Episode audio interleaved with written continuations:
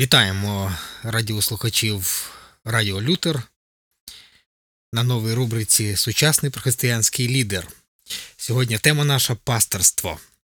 У нас в гостях Лиценюк Ігор, пастор церкви Віфанія, місто Дубно. Вітаємо тебе, Ігор. Вітаємо. Ігор, дуже раді і приємно бачити тебе нас в студії. Так ми побудуємо сьогодні нашу бесіду.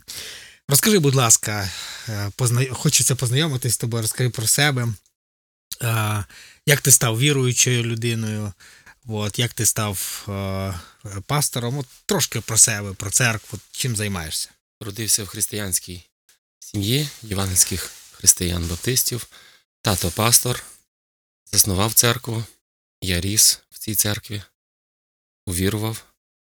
У нас велика сім'я. У батьків 11 дітей. І саме велике досягнення, звичайно, це що ми всі християни, всі служимо Господу. Угу. Як я повірив, я був такий собі правильний християнин. Якщо б взяти притчу про блудного сина чи про старшого брата, як називають, то я був старшим скоріше, правильним таким. І зібрання відвідував всі з дитинства, і в оркестрі грав, і, і все, що міг, робив. Така активність була, але я розумів, що мені треба Христос, тому що характер мій і відносини з меншими братами і сестрами виявляли в мені необхідність Христа, необхідність зміни, необхідність відродження. Тато мені завжди казав, Ігор, тобі треба народження згори. Я думаю, що ж він хоче? Тож я ж я ж на зібрання хожу, навіть молитовне. Кожну п'ятницю спереду сижу, уважно слухаю, записую, читаю Біблію кожен день Євангелії. Але дійсно я зрозумів, що мені потрібен Христос, і одного разу я зрозумів на одному із таких молодіжних зібрань, я зрозумів, що так далі жити не можна двойним життям, тому що я відчував в глибині в серці, що мене тягне світ, мені подобається цей світ, і ця правильність зовнішня, вона ні до чого доброго не веде, і тому я каявся в провинах своїх, приймав Христа своє серце як особистого Спасителя, і з тих пір служу Господу. Я радий, що вибрав християнство, радий, що в мене така сім'я, де найбільшою цінністю було віра в Господа і любов до Бога. Угу. Дякуємо, Ігор. Я знаю, що ти довгий час а, був місіонером в Росії, а, багато потрудився в, на цій на цій ниві. От. А що саме тебе а, те, що змусило, а що тебе привело до того, що ти став пастором, обрав саме це служіння? Тобто ми переходимо до питання, як ти зрозумів своє покликання пастора? Я зрозумів, звичайно, тому що, ну, по-перше, приклад тата це посвячена людина. Я зрозумів, що це, що це добре, що це правильно. Як я зрозумів ще покликання, тато, звичайно, у нас велика сім'я, тато з мамою на роботі завжди, а менші брати і сестри, мені щось здавалося, що вони якісь е, якби недоглянуті, їм треба більше уваги. І чомусь я зрозумів, що їм саме треба слово Боже. І вже з дитинства я почав якби їх навчати. Угу. Почав навчати, почав. Вони, звичайно, не дуже сприймали це, кажуть, ти не тато. Але якось з часом я я, я, я вже вів малі групи навіть. Тобто ми збирались десь на горищі вдома. Я такі мав книжечки, і дуже мені подобалося, що там є такі питання під цими оповіданнями біблійними. І я задавав ці питання, вів дискусію. Тепер я розумію, що виявляється, що Бог мене з тих пір вже. І мені дуже сумно було, друзі. Мені дуже сумно, що що десь я не почитав Біблію, щось я не знаю. І якщо я читаю, то чому я не записую? От от якийсь такий мене так сам Бог, напевно, вів. Перший приклад батьківський, і друге, я бачив цю необхідність. Необхідність, що людям треба це. І я вже починав практикувати своїми меншими братами і сестрами. Я, звичайно, неправильно це робив і навіть міг набити їх, якщо вони не слухають. Ось, але, звичайно, як той Мойсей, знаєте, наб... як вийшов е, з Єгипту від фараона, то спочатку так перестарався, що аж вбив. Я, звичайно, е, ну, щось таке схоже було. У мене така ревність була, ну а потім Бог ввів корективи покликання своє. Я вже звідти, я вже як як спостерігаю, як Бог мене вів, то Бог саме з тих пір вже починав діяти, починав побуджувати мене. І я бачив, що в церкві це необхідно. Я бачив, я слухав проповіді. Я слухав проповіді, дуже уважно слухав проповіді моїх е, старших братів ну, в зібранні. Ви зрозумієте, що колись на зібранні не була одна пасторська проповідь чи там дві, а було п'ять. І, ми, і, ми, і я десь розумів, що щось мене торкається, а щось зовсім ні. І я, я розумів, той гот- приготувався, а той зовсім не приготувався. Я це вже бачив. І, і, тому, і тому я вирішив, е, да, я, я, буду, я буду проповідником. Я, я хочу е, ну, якісно це робити. От з тих пір я дивився. Це цей приклад тата, перебування в церкві, в, в спільноті християнській. Це мене формувало все. Я так розумів. Ну і, звичайно, сам великим поштовхом для такого вже посвяченого служіння пасторського, бо я ще й музикант, і музикант, е, ну, якби професійний. І все, і теж з дитинства займався цим. Ну, і займаюся цим, воно не заважає мені в пасторстві зараз, звичайно. Ось. І мені треба було вибрати. Вибрати, чи я йду далі по музиці повністю, чи, чи мені вибрати лідерство, пасторство християнське. Я вибрав пасторство, лідерство. Ви знаєте, що були навчання, коли 90-ті роки відкрились ці дороги за кордон, навчання е, і так далі. То ми почали навчатися, і я зрозумів, що це дуже класно. Навчання. Я сам почав навчатися в біблійному інституті. Приїжджали до нас брати, дуже, дуже, дуже якісні. І ми, ми, ми вчились. Без навчання, без Біблії, без Слова Божого, звичайно, це був такий поштовхом серйозним. І я посвятив своє життя вже учнівству і почав е, вести малі групи вже в- з молодості. І потім е, ми почули, що в Росії взагалі навіть такого нема, що в Україні. Е, Що там необхідно, необхідні лідери, необхідно навчити людей і передати ці істини, і взагалі саму систему навчання, і підготовку лідерів на основі церкви, цю програму. І тоді нас, е, ну, ви, напевно, знаєте таке ім'я Авраам Байбл. Можливо, ми ще його задаємо сьогодні. Він приїхав для того, щоб приготувати лідерів, е, і, і потім, ну, виявляється, що у нього тема була, його бажання було це Росія. Ось ми не знали, для чого він нас готує, а потім він покликав і каже, що в Росії величезна необхідність лід, лідерів духовних, тому що там немає цього, що навіть в Україні відбувається. Мгм. І тоді звучали ці всі, і на, на, на уроках, біблійних уроках вивчення Біблії, я пам'ятаю, це було Галатам Римлянам ми проходили курс, і там, коли були послані Павел і Варнава, то церква помолилась і благословила, і я зрозумів, що це можливо нам прийдеться їхати. Я одружився, і ми поїхали на місію в Росію, і вісім років там займалися підготовкою лідерів на основі церкви, моєю програмою. Дякую, Ігор. Таке питання. Ти е, з якого року несеш пасторське служіння в церкві Єфанії місто Дубно? Коли я повернувся з Росії у 2008 році з дружиною, ми завершили там служіння. І в 2010-му мене руку поклали на пасторське служіння у церкві Єфанія міста Дубно, моїй Мгм. рідній церкві, де я і виріс. Угу. Хорошо, щиро дякую. Таке питання. Ми, ми християни. Для нас, е, е, е, для нас от термінологія світська в служінні не зовсім іноді нам ріже слух, але от поняття лідерства це все-таки е, це поняття не, скажімо так, е, е, воно має біблійну основу, да? просто така дуже, дуже світська назва. Але як би там не було, лідер це та людина, за якою йдуть люди, яка веде за собою людей до певної цілі, до певної мети, певними методами і способами. От як би ти сьогодні, Ігор, визначив християнський сучасний лідер це? От як, як би ти, яке б ти дав визначення, будь ласка? Християнський сучасний лідер, звичайно, в цьому питанні і відповідь є, бо він має бути і християнським, і сучасним. Угу. І це нелегко, але це треба збалансувати обов'язково. Тому що якщо він християнський і не сучасний, то його ніхто не зрозуміє, і він буде сам по собі. Але ти лідер. Ти мусиш е, бути приклад, ти мусиш вести за собою людей. Це та людина, яка має глибокі відносини з Богом в першу чергу.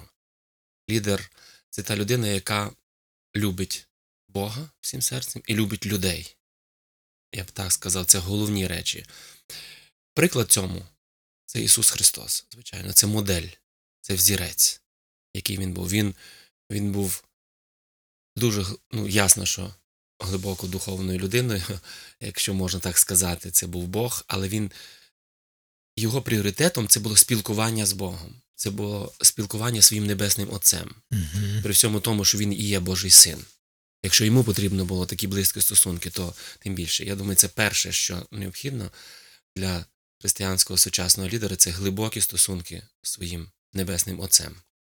І друге, це любов до світу, до світських людей, до, як ми називаємо, до невіруючих людей. Як би там не було, вони не знають Господа, хоч вони там називають себе віруючими часто.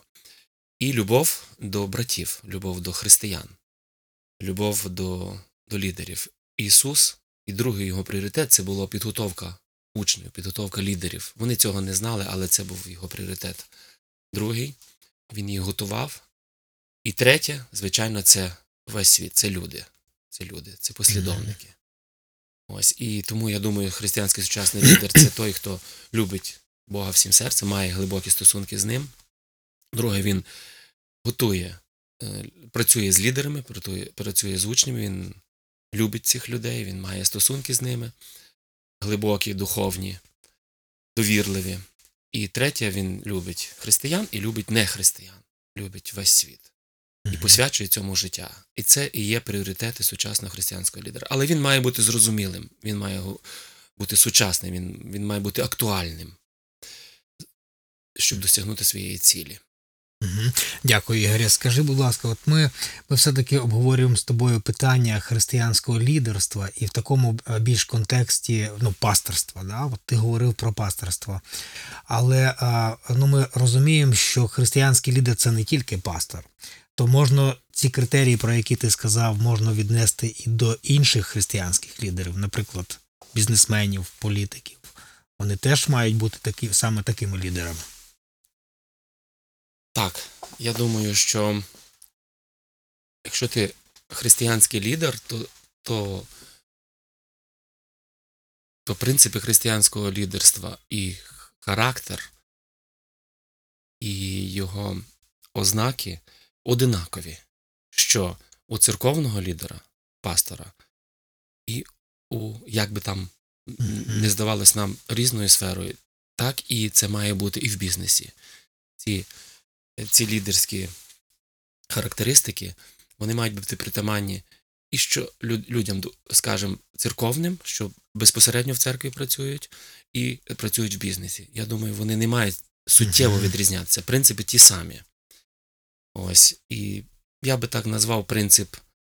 Ну, є два підходи в керівництві: це диктатор або слуга. Як би це слово зараз е, не заангажували і боялися, знаєте, бо всі хочуть називатися слугами, але це, на жаль, тільки назви. Слуга зараз вже не має того сенсу, що Ісус заклав. Слуга це мені служать. А насправді Ісус показав модель, і Він служив. І, звичайно, люди бояться, щоб хтось їм на голову виліз, якщо вони. Але Ісус зовсім цього не боявся і завоював принципом служіння весь світ. І до сих пір продовжує завойовувати. І тому ця модель мені дуже близька до серця, і я хочу наслідувати свого Ісуса і учителя, самого найбільшого лідера із лідерів, який, е, служачи, завоював весь світ любов'ю. А диктатура це, це дуже це насправді прояв слабкості, неорганізованості і та, що суперечить принципу християнського лідера. Я вам скажу, що дуже погано, що дехто розуміє, що на підприємстві, на заводі, чи, чи в школі, чи в університеті, чи в будь-якій іншій сфері не працює метод лідера слуги, чи принцип лідера слуги. Це, не, це невірно. Угу. А, колись сам Ісус Христос сказав про те, що Він провів таку, такий контраст між лідерством, як його розуміє світ. Да, він говорить, що в світі люди господствують один Так. над одним, так? А, у, а між вами хай не буде так. О, це, ну, це такий, можна сказати, підсумовуючий текст, да, про який ти, ну так, от, ну, можна сказати, тлумачив або говорив інформативно. Якщо м- може, ти що хочеш, хочеш додати ще з цього приводу. Я хочу сказати ще таку. ну, Я дуже люблю це, цю тему. Дуже люблю тему лідерства. І не тому, що я лідер, чи, чи, чи хтось не лідер, а тому, що Ісус охарактеризував світ і проблему людства. Мені дуже подобається цей текст Євангелія Матфія 9, 35. Ісус сам обходив е, міста, оселі, навчав, проповідував, вздоровляв, допомагав. І тут написано бачив людей, змилосерджувався він над ними, бо були вони змучені та розпорошені, як ті вівці, що не мають пастуха. Ісус охарактеризував проблему людства номер один, проблему суспільства це відсутність хорошого лідерства. Хай це буде пастор, хай це буде лідер, хай це буде начальник. Це, це не важливо слова, друзі, Мгм. не важливо самі е, поняття, а важливо, важлива сама істина, сама модель. Не, не було пастуха, або це були не пастухи, або це були. е, Ну, він навіть називав, що це наймит, або навіть злодій. Навіть, навіть люди пробираються на високі пости ем, от, от такого, от такого рівня, от такого характеру, які не прийшли послужити людям, а просто взяти щось. І він охарактеризував тодішнє суспільство, що як, як те, що в якому відсутні отакі, отакі пастухи. І він каже: він сказав своїм учням: жниво справді велике, та робітників мало. Тож благайте господаря жнив, щоб вислав на жниво своє робітників, щоб вислав робітників на жниво своє. Тобто лідер робітник, лідер слуга, лідер пастор. Ось так Христос характеризував. І я дивлюся на, на, на сучасне суспільство. е, Це дійсно, дійсно недостатня кількість оцих людей. Їх мало. А якщо вони є, вони неякісні. То я би не просто хотів би бути сам хорошим е, лідером, а хотів би навіть присвятити своє життя і присвятив його для того, щоб зрощувати отаких е, пастирів, отаких лідерів, отаких служителів, яких не вистачає в цьому суспільстві. А люди, так, так створений світ, що, що поділений. Це, це, це не наш вибір, це так Бог створив, що є послідовники, є лідери. І тому, якщо бути лідером, то таким, як Ісус, таким, як Він пропонує бути. І тому молімося і діймо.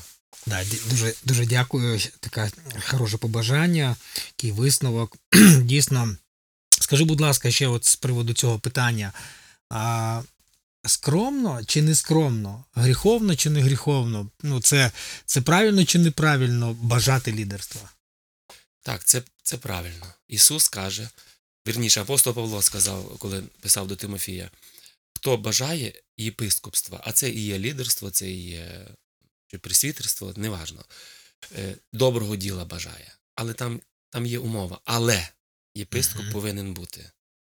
Тоді бажати їх єпископства це знак дорівнює бажати смерті. Тому що це було небезпечно. Чому ми думаємо, що зараз дешевше це? Чому ми думаємо, що зараз легше це?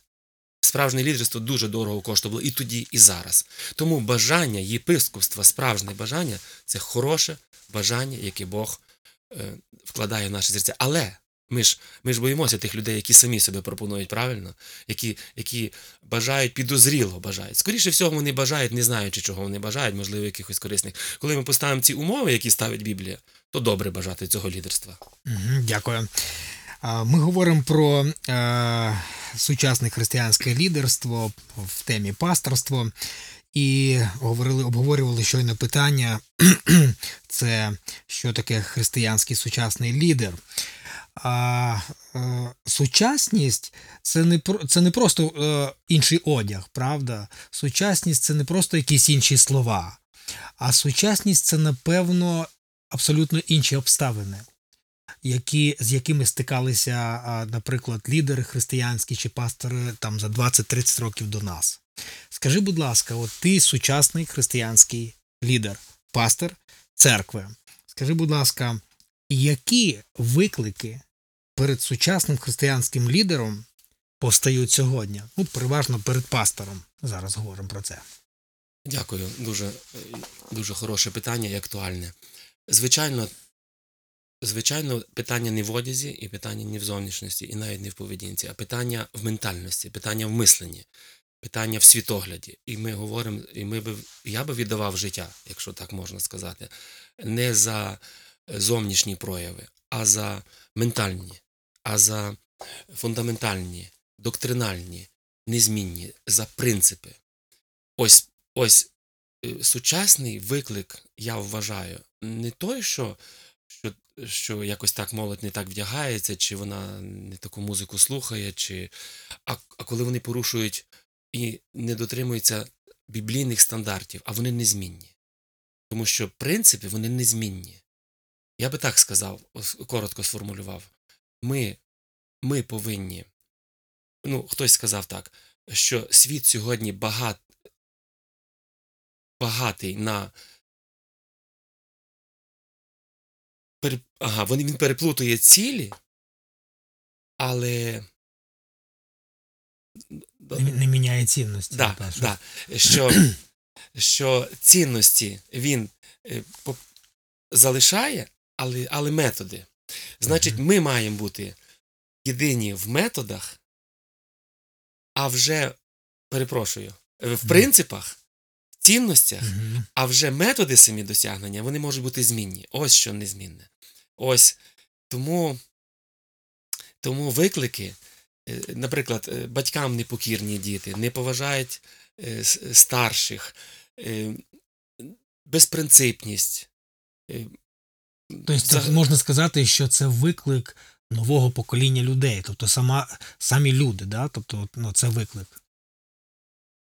Виклик, що люди залишають біблійні стандарти, незмінні істини, і просто звертають увагу на якісь другорядні е, зовнішні речі, зовнішні прояви, і, і стараються змінюватись, е, стараються змінити зовнішньо, якось грати, але забувають за, за цінності, за заповіді. Да, хорошо, Ігор, скажи ще таке питання, що це проблема а, актуальна для суспільства в цілому чи для церкви теж? Звичайно, звичайно, суспільство і церква не можна розділити. Я б сказав би, що що церква взагалі є совістю суспільства. Вона яка церква, таке суспільство. Я би так, я би вимірював температуру суспільства по стані церкви. Ну, І навпаки. Якщо вже да, і так, Мгм. якщо вже церква е, порушує ці стандарти, ці принципи, то що вже казати за, за решту суспільства? Ось Мгм. це одинакові принципи для церкви суспільства. Церква є суспільство. Мгм.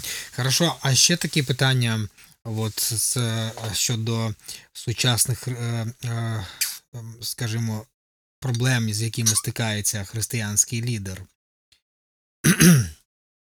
Скажімо, легше працювати сьогодні з людьми, ну, наприклад, з людьми, у яких, яких сформував, ну, скажімо, сучасний ринок.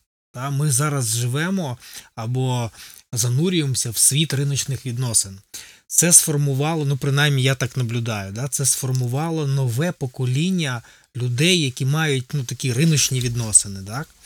Чи, е, чи легко, чи, чи просто в церкві, де люди з таким мисленням, трошки прагматичним, трошки таким ну, більш ціленаправленим, можливо, навіть десь в якійсь мірі, який схиляється до більш до матеріалізму, да?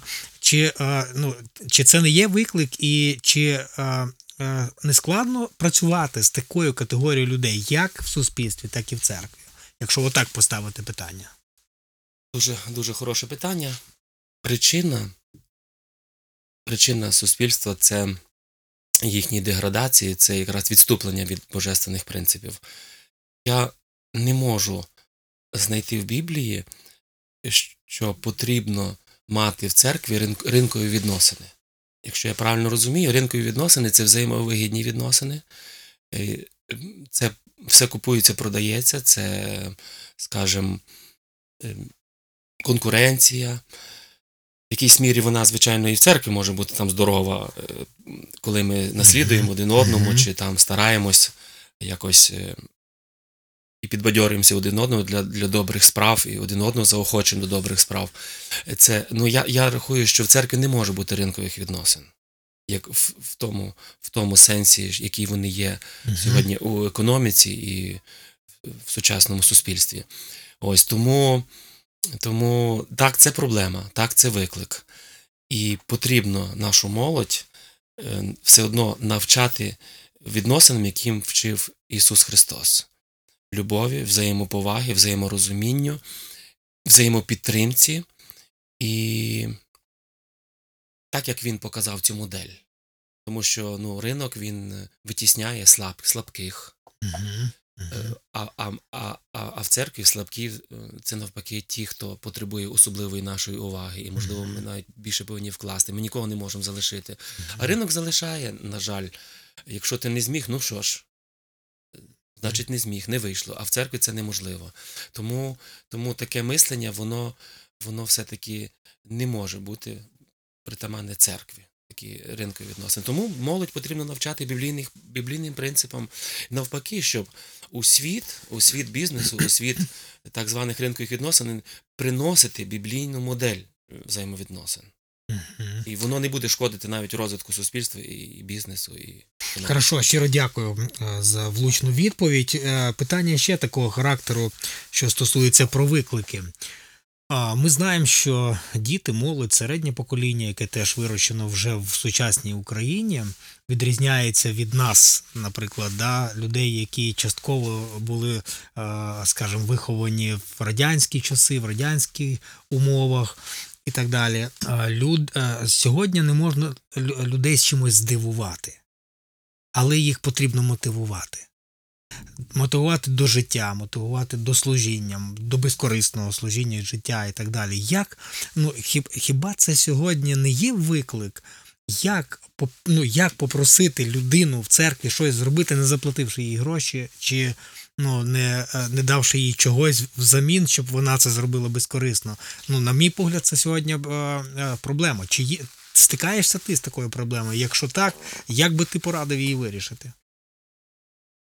Звичайно, християнство добровільна річ е, в цілому. І Христос показав модель, як він служив, віддавав.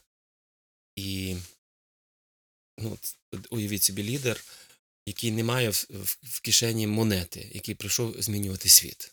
Ну, коли попросили, запитали його, чи треба давати податки для Риму, він каже: дайте мені. Тобто він не мав в кишені, або попросили подати. Ти маєш на увазі Ісуса Христа. Ісуса Христа. і, так. І він послав, каже, ідіть там, закиньте водку і достаньте. Тобто, здається, як можна без грошей звершувати це служіння. Е, Друзі, хочу вам сказати, що гроші ніколи не мають бути причиною зробленого або не зробленого служіння. Ніколи. Ніде в Біблії, ні одного разу.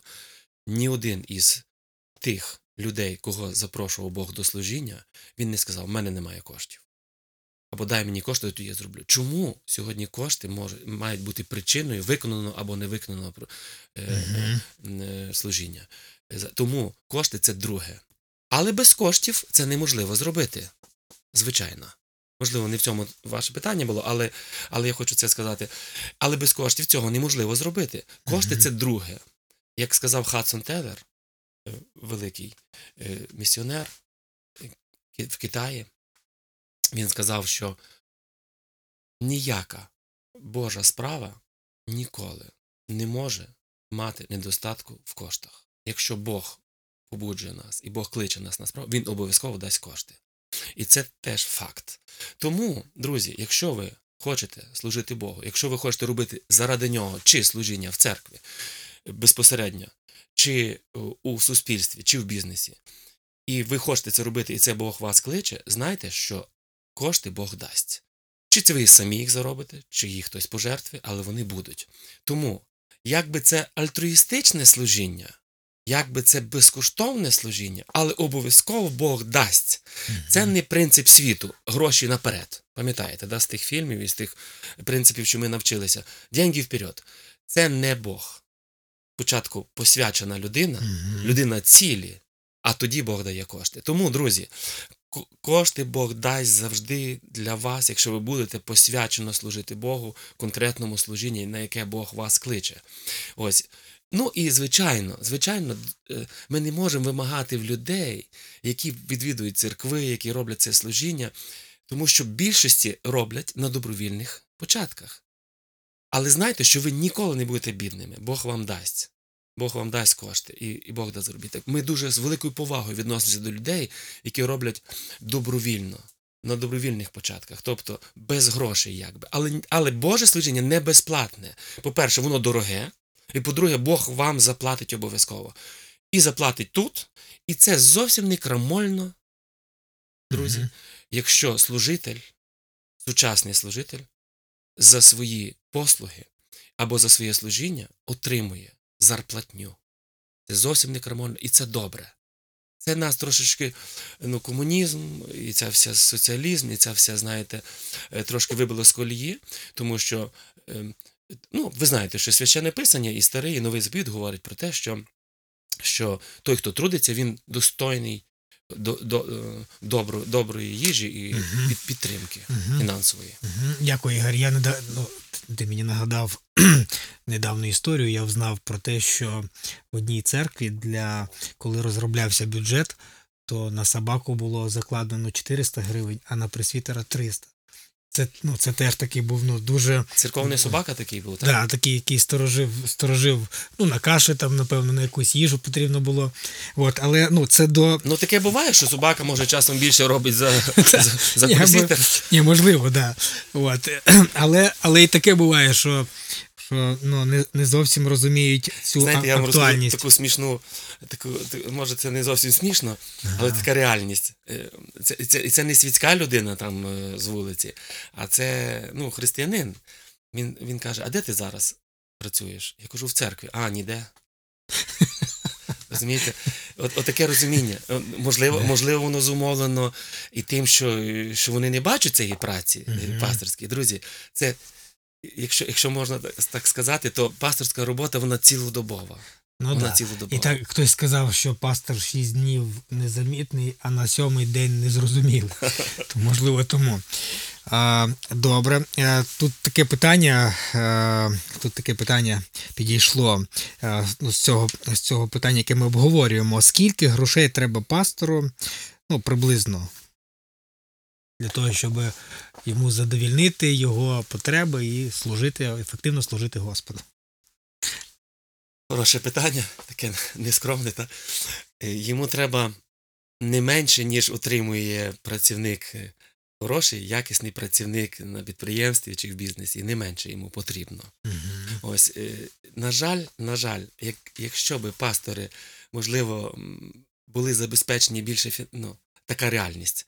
Якщо би пасторів краще забезпечили фінанси, він би міг більше працювати заради Бога. А так він мусить ще города садити, може він мусить свою машину ремонтувати сам за свої кошти і так далі. Ну, я, я, я не жаліюсь ні, ні, ні в якому разі, тому що не кожна церква може собі дозволити. Так. Але якби Так. церкви були правильно виховані, і пастор мав е, всі необхідні кошти, я вже не кажу там за відпочинок на морі, і за на елементарні речі він би більше посвячував людям в душепікунстві, в сім'ях, особисті зустрічі і так далі, не тільки проведення богослужіння. Угу. Угу. Дуже дуже класно. Я думаю, ну це, це ось це із розряду викликів сучасного пастора, да? тому що колись е, ну, пастори е, ну, дозволяли собі або вимушені були працювати на якихось не дуже престижних роботах, щоб більше приділяти увагу для служіння. От е, служіння не вимагало, можливо, такої підготовки. Це був такий період виживання і так далі. Там, там можливо, були інші якості пресвітера е, задіяні, так? От, а сьогодні це дійсно це виклик, так? Пастор ну, посвяч, ну, посвячена людина. І я в зв'язку з цим хотів би задати питання, Ігор. А коли а, пастор виходить на такий рівень, що а, йому вже потрібно платити підтримку, зарплату. Звісно, це до нього а, ну, ну, прикута більша увага, це значить з нього вимоги інші. От, йому потрібно якось більше організовувати своє життя. От, він е, ну, має прибігати до того, щоб випрацьовувати там задачі свої, ну там обов'язки, права і так далі, включати інші механізми. Це теж виклик. Наскільки пастор сьогодні може використовувати світський менеджмент для того, це теж виклик, да, для того, щоб, для того, щоб організувати свою, свою роботу в церкві. Наскільки це, ну, е, і, і, чи це, і чи це правильно? Я, я, я, особисто думаю, що світський менеджмент е, якби ну, невірний вираз, невірне словосполучення. Менеджмент він, він і в Африці менеджмент. Тобто він, він, він не світський, він загальноприйнятий. Мгм. І Бог нас, наш. Це як логіка. Це і є, так, абсолютно. Це як Ви, вибачте, що я так. Е, Менеджер, Бог наш є менеджер. І, і він є приклад е, влаштування, принцип якісного лідерства, організації. І церква взагалі має бути моделлю менеджменту. Не ми маємо дивитися е, і Кого? наслідувати світському менеджменту, а, а світ має брати в нас принципи, які, які містяться в Біблії. І якщо люди думають, що менеджмент це сучасне слово, якесь там е, не, не, не може бути застосований це, це поняття в церкві, це, це глибока помилка, друзі. Тому християнство це організоване християнство. І, і який Бог був, яка його структура була, ми дивуємось. Ми дивуємося, як перша церква розвивалася, який був менеджмент високоякісний. І тому, скоріше, не, не ми в світі маємо наслідувати їхні принципи менеджменту, а світ має дивитися в нас і копіювати. Ми маємо бути взірцем менеджменту, в тому числі, не тільки моральних принципів. Хороше. Це таке, е, це така відповідь лідера, лідера, пастора. Це хорош, хороша така тенденція. А, дійсно так. Щиро дякую за щирі відповіді на це питання. Ми знаємо, і ти, Ігор, на початку привів приклад того, кого ми наслідуємо, лідера. Да? Це Ісус Христос. Це, ну, це найвищий приклад в нашому житті, кого ми наслідуємо. Апостоли, це найближчі до нього були люди, які його відображали в своїх вченнях, житті і так далі, і тому подібне. Але ми живе, ми люди, і все одно у нас можуть бути, окрім Ісуса Христа і апостолів, свої герої. Тобто люди, які нас найбільше надихають на, на служіння в нашому пасторському служінні чи в лідерському служінні. І от в мене таке, в мене таке питання до тебе: хто твій, окрім Ісуса Христа і апостолів, хто твій герой, який найбільше надихає тебе і чому? Дякую. Ну, ви, ви розумієте, що є герої живі, а є в житті, які у Господа, вони теж живі, але Так. вони до сих пір надихають їхні книги, і ми, я до сих пір вчусь від них. Звичайно, мій тато це перший мій вчитель, е, слава Богу, за такий чудовий взірець такої посвяти і любові до Бога. Він ніколи не був багатий, він до останнього подуху, скажімо, свого життя їздив на велосипеді і служив, і церкву заснував, і багато церков від нашої церкви. Та? І я згадую, як він молився, я див... коли він помирав, коли вже лежав, і я дивився на його коліна, то на його колінах були мозолі, можливо, по сантиметрові. От я зрозумів, е, я зрозумів секрет його лідерства, його любові до Бога. Це для мене такий невмираючий приклад любові до Господа. І, і він любив Бога і церкву понад усе. І ніколи його не приваблювало більше нічого. Це для мене приклад. І, звичайно, я вже нагадував, це Авраам Байбел, який присвятив. Ну, ви знаєте, що були люди, які приїхали нас навчати. На жаль, ну, серед нас не було професорів, і мало дуже книг було. Ну, це зараз вже є наші професори, і книжки, і семінарії. А семінарія до нас приїхала 90-ті роки, початок свободи. І він показав модель біблійну. І він нас, і, до речі, він зміг, е, Рам Байбл зміг сфокусувати нас на лідерстві Ісуса. І ми бачимо, що він дуже ну, схожий, він це робив. І він це робить до сих пір. І він вдохновив нас до, до такого біблійного лідерства. Це такий вчитель, який впливає. Ну і всі вчителі, які вже в команді Авраама були, і, вони до сих пір на нас впливають. Звичайно, є хороші книги, є, є зараз. Я сам, сам навчався і навчаюсь далі. І ці книги читаю, таких як е, Пол Девід Тріп і Тед Тріп. Це такі Ну, душеопікунські до, до книги з тобою да, до книг література. Я їх читаю, і я вдохновляюсь такими щирими. Такими щирими, справжніми лідерами, які не просто розказують про свої сильні сторони, а, а і про слабкі в тому числі. Ось вони мене надихають до такого біблійного лідерства. Щиро дякую за щирість, Ігор, в цьому, в цьому відповіді на це питання. Ну, звісно, ми плавно переходимо. Сама настольна книга пастора, християнського лідера це Біблія. Ну, це однозначно і е, тут беззаперечно. Але ми знаємо, що е, в, в християнському світі, в християнській бібліотеці є дуже багато різних книг, які засновуються в принципі на священному писанні, але е, ну, дуже дуже корисно для нас і, і так далі. Я б хотів би задати тобі таке питання: яка книга, окрім Біблії, ще надихає тебе у твоєму покликанні? Або що, ну, що б ти порадив читати або дивитися для наших радіослухачів? Так, звичайно, зараз сучасні книги. Я ще ну, коли ми навчалися, коли ми готувалися для Росії, і Авраам нас навчав. І, звичайно, дуже-дуже велика кількість книг ми проходили і вивчали її. Наприклад, Хенріксон учнями не, наро- народжуються, ними стають. Це така настільна книга, ми на ній росли. Е, Потім Джонні Хант приїжджав також. Е, Це такий пастор мега-церкви в Атланті. Він, е, він почав з невеличкої кількості людей і, і почав працювати, застосовувати принципи біблійні, і, і, і, і залишилось ще менше. Просто, просто невелика кількість людей. І тоді, коли він показав модель біблійного лідерства, це для мене такий е, Джонні Хант, чудова, чудова модель лідерства, коли з, з маленькою кількістю людей якісних е, виросла величезна мегацерква і, і служіння. От е, ефективний лідер, його книга дуже класна. Така. Я слухав, ми на ньому зростали. Тепер, коли ми почали навчатися біблійному душопікунству, е, я познайомився з новими, наприклад, вже, вже почивший. Джей Адамс, який заснував школи школи біблійного душопікунства, дуже багато шкіл. Ось його книги і по душопікунству. І я зрозумів е, таку нову сферу.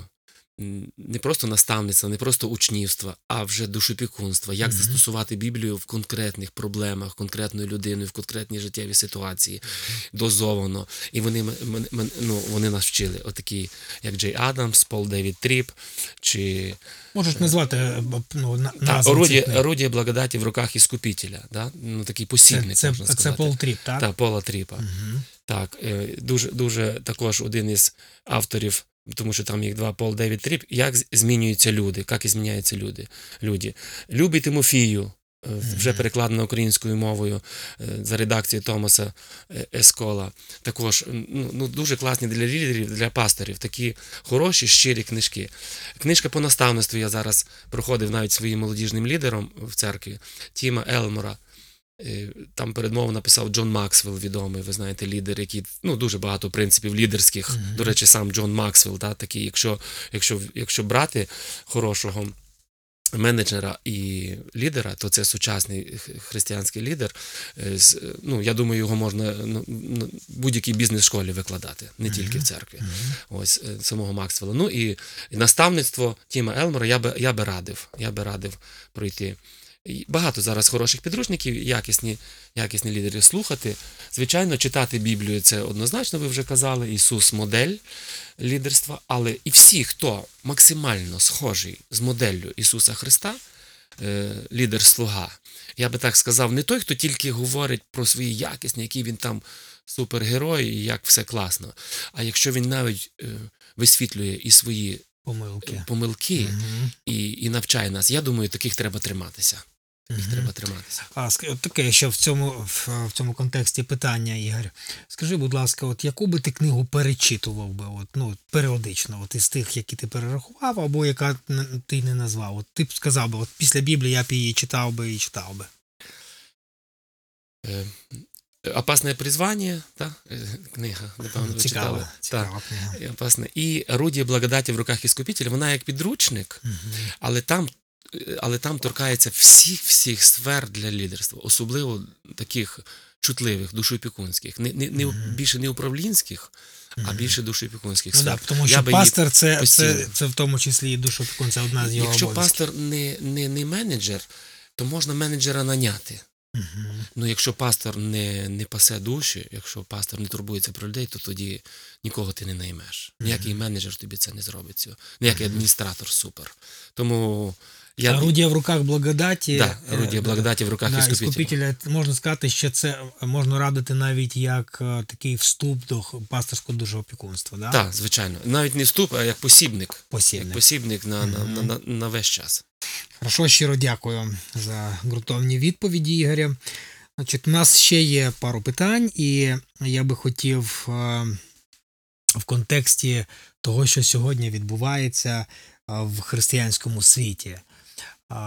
Світ, е, світ міняється, і християнський світ, е, християнство має бути актуальним, ми говорили, да?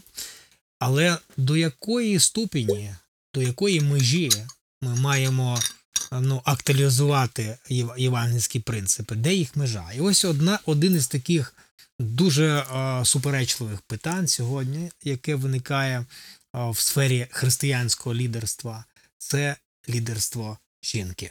Особливо лідерство жінки в пасторстві. Ми знаємо, що недавно ну, такий був резонанс е, в одній із бап- лідером Да. Ріком Уорреном. так, в Баптистській церкві е, в Сетлбек е, були рукопокладені на пасторське служіння жінки. І це ну, визво- викликало резонанс в християнському іванському суспільстві. В зв'язку з цим у мене таке питання до тебе. Яке твоє ставлення до лідерства жінки в пасторському служінні і чому? Моє ставлення до лідерства жінки в пасторському служінні е, не більше і не менше, як жінка-помічниця свого чоловіка-пастора. Угу. Мені подобається, коли руку покладають пастора і поряд з ним стоїть жінка. Мені подобається така модель, тому що колись жінка взагалі в нас е, ніхто не знав, хто в нього жінка в цього пастора. І, і якщо е, десь пастор приїжджав своєю дружиною, то, то це було. Ну, це, це я думаю, від, від початок цього комунізму. Навіть навіть пам'ятаєте, як Михайло Сергійович взяв свою Раїсу, то всі здивувалися, що він її взяв, і взагалі жінка Хоча, присутня. хоча в, в радянські часи жінку підносили там до, до небоскреба. Так, але- е, там були сп- сп- сплошні крайності, як то кажуть. Ось, друзі, світ. Я тоді не сформулював, а тепер сформулюю. Світ багатий методами, великою кількістю методів, але переплутаністю цілі, цілей. Мгм. Метод це жінку можна застосовувати в служінні. Але цілі, щоб виконати Божі предназначення, вона не може бути відповідальним лідером. Вона не може бути лідером там, де є чоловіки, над, над чоловіками. В неї є чітка Богом назначена функція. Це помічниця чоловікові в сім'ї, помічниця пастору в церкві, помічниця в команді. Ісус модель. Ну, Рік Орен я люблю, поважаю. Надіюсь, що, що ми щось не зрозуміли. Надіюсь, що щось е, неправильно прочитали. Так надіюсь, бо, бо він все-таки Правильно переклали. Це змоделював теж е, багато речей, які ми взяли, і його книги, як бестселери, так, і ми користуємо. І це не значить, що треба все перекреслити, те, що він добре вчив. І Так, десь суспільство в нас сьогодні фемінізоване, багато жінок. Багато, більше, більше жінок часом у церкві, більше жінок е, у різних служіннях, бо вони допомагають. І треба давати повноваження жінці. Але, але, але жінка має бути під контролем чоловіка. Я, я зовсім не, не, не, не ненависник, як там хтось може зрозуміти. Да? Ісус не, він працював жінками? Працював. Але він вибрав чоловіків. На відповідальні пости він вибрав чоловіків. Лідери чоловіки. Жінки були. Постійно були. І вони, може, десь, десь, десь навіть трохи соромно було чоловікам, що вони не перші прийшли до гробу, що вони не перші почули, що вони десь трохи боялись, і жінки про жінок не можна сказати. Але це, але це не означає, що Ісус робив ставку на жінок. Жінки будуть, і вони потрібні, як помічниці, що в сім'ї і що в церкві. І тому лідерство жіноче, воно має бути, має бути, воно має бути в межах, окреслених Біблією, під началом чоловічим. Якщо ти жінка, і ти маєш бути, ну, друзі, не, не, не, не просто для галочки, знаєте, для е, хусточку одягнула, і це значить, що ти коришся. Ось. Ні, дійсно, е, коритися чоловікові по-біблійному, правильно. Якщо в тебе немає чоловіка, в тебе є пастор. Якщо в тебе немає пастора, в тебе є тато. Якщо немає тата, в тебе є е, начальник на роботі. І це вірно, друзі. І тому наше суспільство ніколи не зійде з правильних рейок, на які Бог поставив, якщо жінка буде на своєму місці. Її роль, її роль, її функція не менш важлива, ніж лідера. Вона помічниця лідеру. А це значить, що лідер не всесильний, не всемогутній, йому треба помічниця. Якщо ти не використовуєш цю поміч, цей ресурс, ну це просто глупо, це нерозумно. Бог дає тобі таку, таку поміч. Але жінка має погодитися з цією ролью. І я думаю, це рукопокладення, якщо це дійсно рукопокладення е, жінок на пасторське служіння, це невірно і це не біблійно. І це буде мати свої негативні наслідки. Хоча, хоча, наприклад, в нас у душопікунстві навчаються і жінки. Чому? Тому що краще жінку зрозуміє жінка душоопікун. І це і морально правильніше, тому що опікати один на один, опікуватись протилежну стать це навіть небезпечно, і це невірно буде морально. Тому і ми не можемо зрозуміти чоловіків, жінок, так як жінки можуть розуміти. Але, але друзі, як і будь-яке служіння, як, так і душопікунство, і, і, і воно має бути під началом пасторським. Мгм. Пасторське. Дякую, Ігор, за твою думку. А, і а, в мене у зв'язку з цим є декілька питань. От, вони е, були е, е, озвучені на пасторському душопікунстві на сторінці в мене. От таке питання. Коли Ісус Христос обирав учнів, він жив в іудейській культурі, де ну, е, домінували ну, чоловіки і він і тому він не міняв модель. Так? От. Ми живемо в світі, е, де е, ну, все по-іншому, культура інша, де жін, жінки відводиться певна роль. Е, Є президенти жінки, є сьогодні е, бізнес-вумен, жінки, які управляють о, якимись бізнесами. От. Є в наших церквах є жінки, які управляють християнськими школами, дитячими садочками, а, місіями і будь-чим. Тобто вони керів, ну, займають керівні, керівні посади. І визначають там, скажімо, стратегію її життя тої чи іншої організації. Чи не є це сьогодні просто ну, архаїкою, тобто тим, що просто Христос не хотів міняти в, в той час, бо була така культура, міняється культура, міняється суспільство, і християнство мало би бути актуальним і дати, дати жінці більше повноважень, щоб, щоб бути актуальним своїм вченням Ісуса Христа. От. Чи це все-таки незмінні на всі роки, е, на всі роки принципи? Бог так сказав, і це не може бути інакшим. От як, як ти дав би відповідь на це питання? Так, я рахую, це, це зміни не в культурному аспекті, це зміни в доктринальному аспекті. Я так рахую, це моя точка зору, і я думаю, що не буду повторюватись, що Ісус так робив, і старий заповіт так. Дійсно, були випадки, що лідерами ставали жінки. І скоріше це як виключення, а не правило. Скоріше, і причиною тому було, що не, не було чоловіків.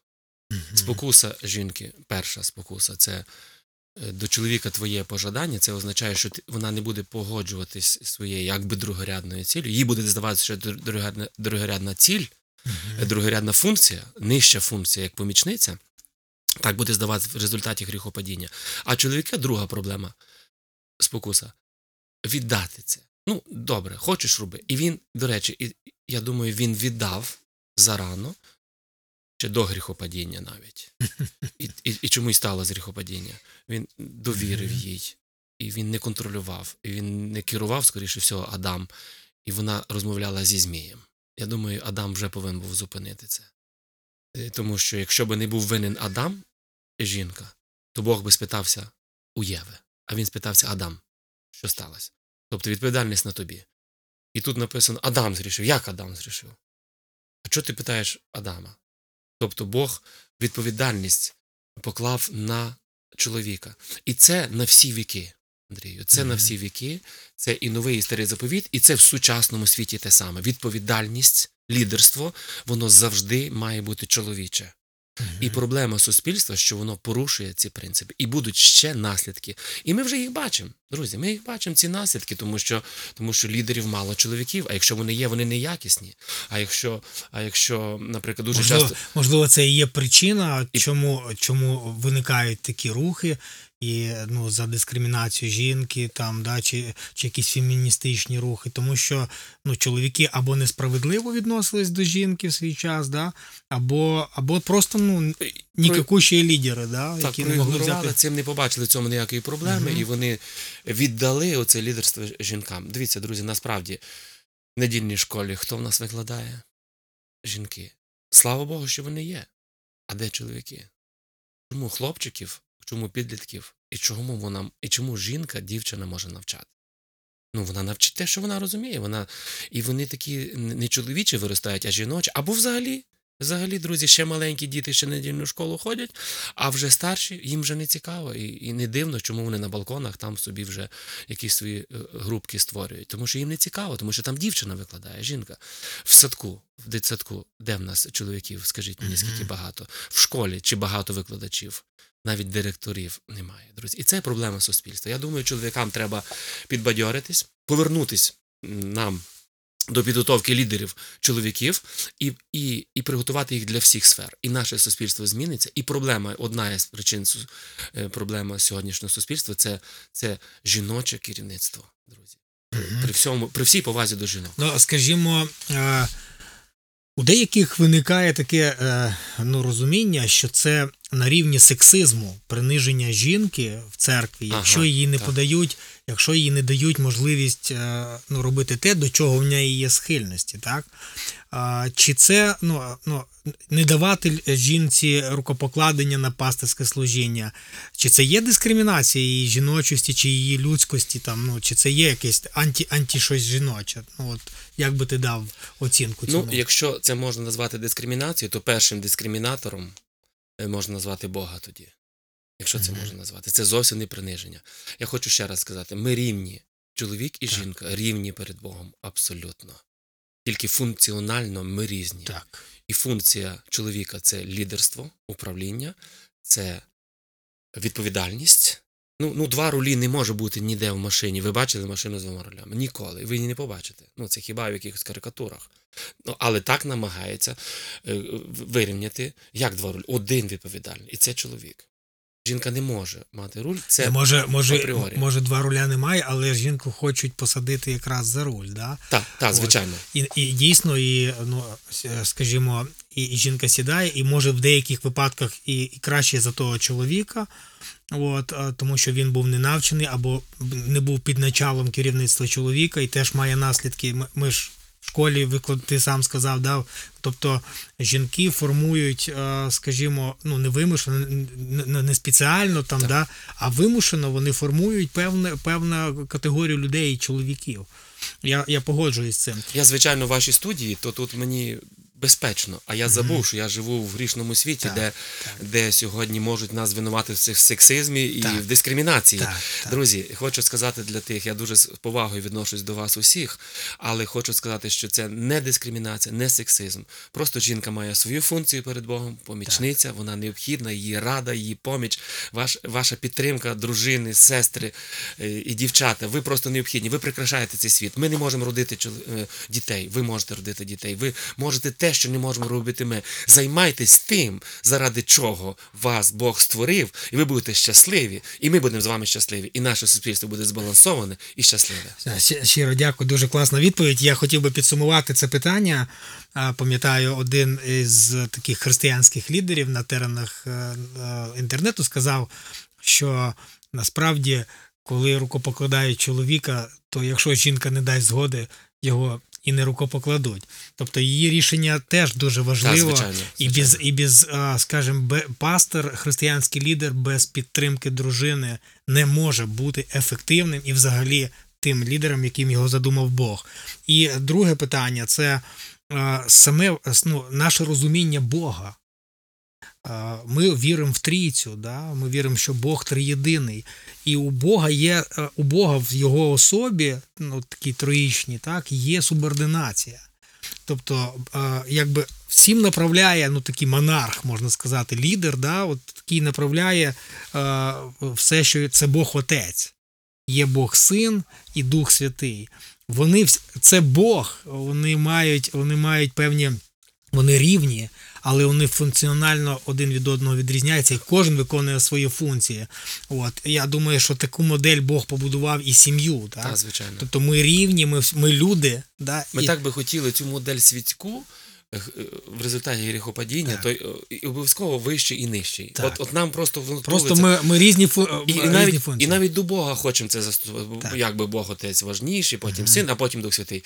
А, а Бог каже, вони рівні, Мгм. тільки функціонально різні. Так. Дякую, дуже Я, хороше да, порівняння. і ще, ще таке питання, ну, якби е, хотів би теж е, ну, якби сказати таке речення ще, що а, ніщо, можливо, сьогоднішнє християнство, або, можливо, якісь там християнство е, там столітньої давнини, можливо, були моменти, коли вони принижували жінку.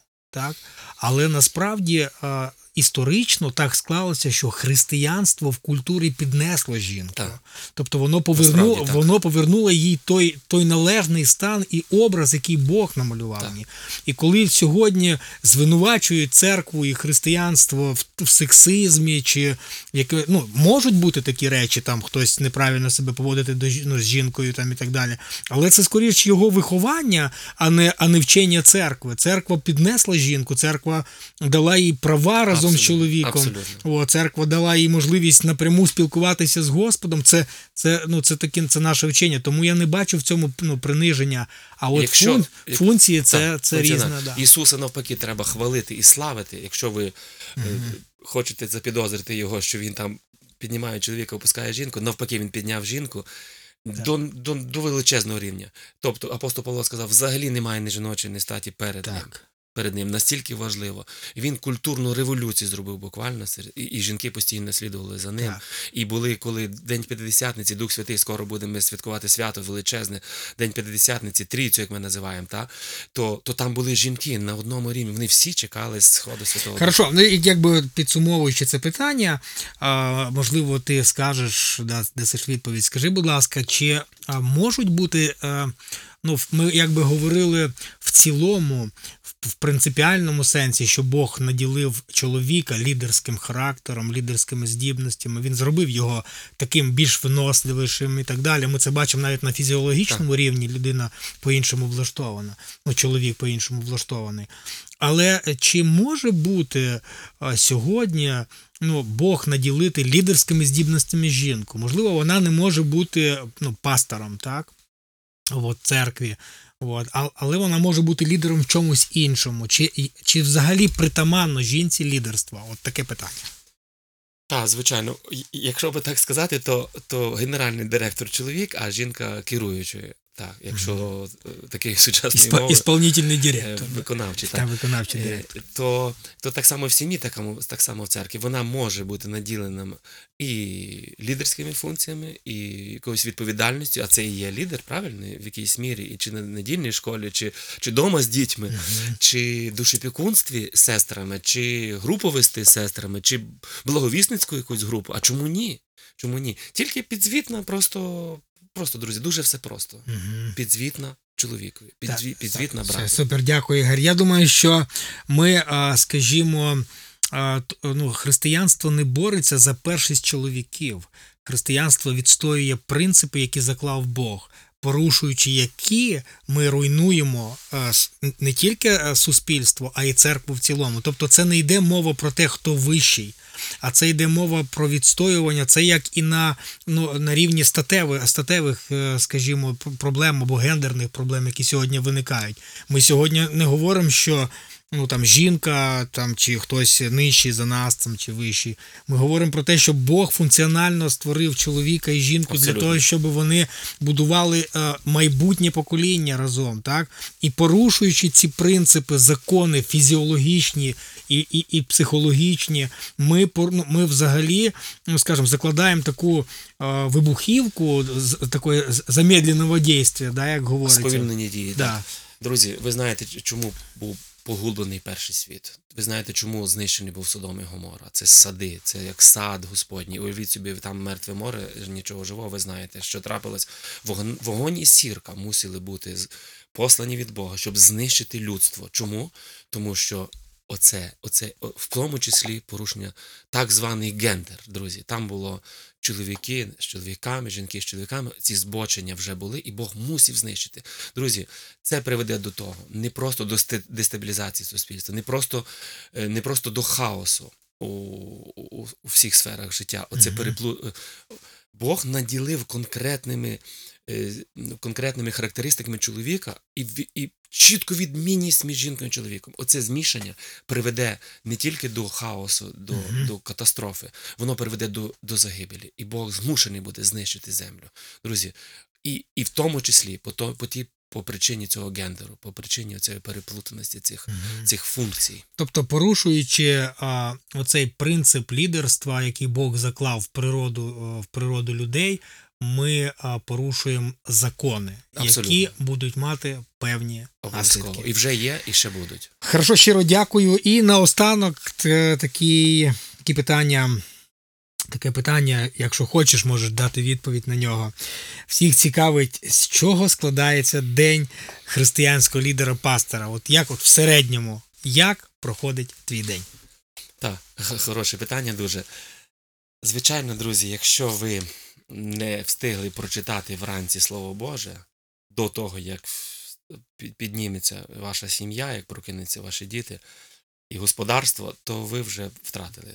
Ви вже втратили цю можливість, тому що дуже важко потім наверстати.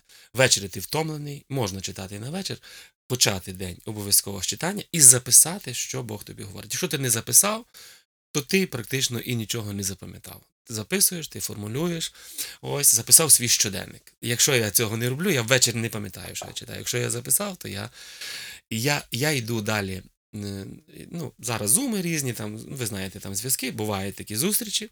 Потім я йду, у нас школа християнська, я йду, звершаю молитву в школі, якщо мій, мій розпорядок, мій план, е, мій графік. І в нас дитсадок. Я з вчителями там і там молюсь, починає день. І потім це, я стараюся з дому піти. Дома є дома, друзі. Якщо ви дома, то завжди знайдеться щось робити, завжди знайдеться якась травинка вам не сподобається, ще щось вам. І ви півдня вас пройде, і ви ніч... тому треба йти з дому. Хто працює з дому, я не знаю, я так не вмію. Я мушу йти до церкви, я мушу йти до праці. Хорошо, тоді- як церква поряд, то тоді можна йти до церкви. Так, так, звичайно. Ну і треба йти на роботу. Так. Я, як, як всі йдуть на роботу, треба йти на роботу. Е, Звичайно, буває, що з дому, буває, що хочеш, е, що ти зайнятий працею, чи якоюсь роботою, чи підготовкою, якісь лекції, чи, чи ще. Але в більшості ти маєш йти з дому. І я йду. І, звичайно, тут купа е, дзвінки і так далі. І ти вже собі обов'язково поряд з твоїм духовним щоденником, обов'язково треба мати лідеру ваш е, щоденник е, з ваших справ, Мгм. ваших діл. Тобто ви маєте записувати.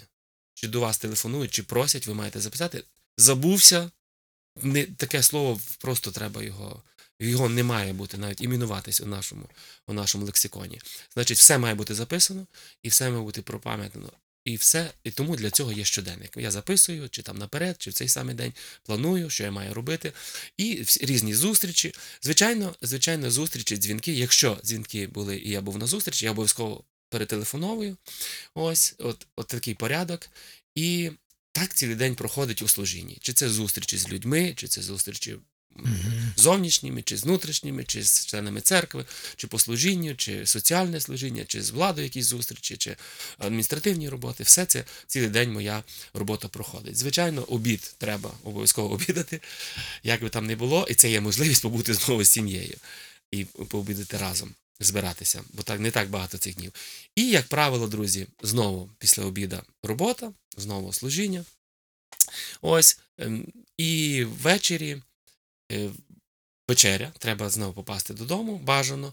І е, всі, всі нормальні люди, скажімо так, після вечері відпочивають. Але для нас, для церковних лідерів, друзі, це саме час зустрічі. Тому біблійні групи, е, групи з лідерами, чи це з новонаверненими, чи це з зовсім ще не церковними, не, не церковними людьми. е, в нас, як правило, проходять ввечері. Тому ми працюємо трохи більше, ніж всі. Трохи більше, ніж всі. Тому хто хоче бути християнським лідером, пам'ятайте, що вечорі будуть зайняті, зайняті служінням. Ось. Ну і хочу сказати, що лідерський час, графік, він, як пастора церковного, він не обмежений. Тому що в когось проблема, хтось помирає. Якщо велика церква, це практично цілодобово, друзі. Цілодобово ми маємо бути доступними.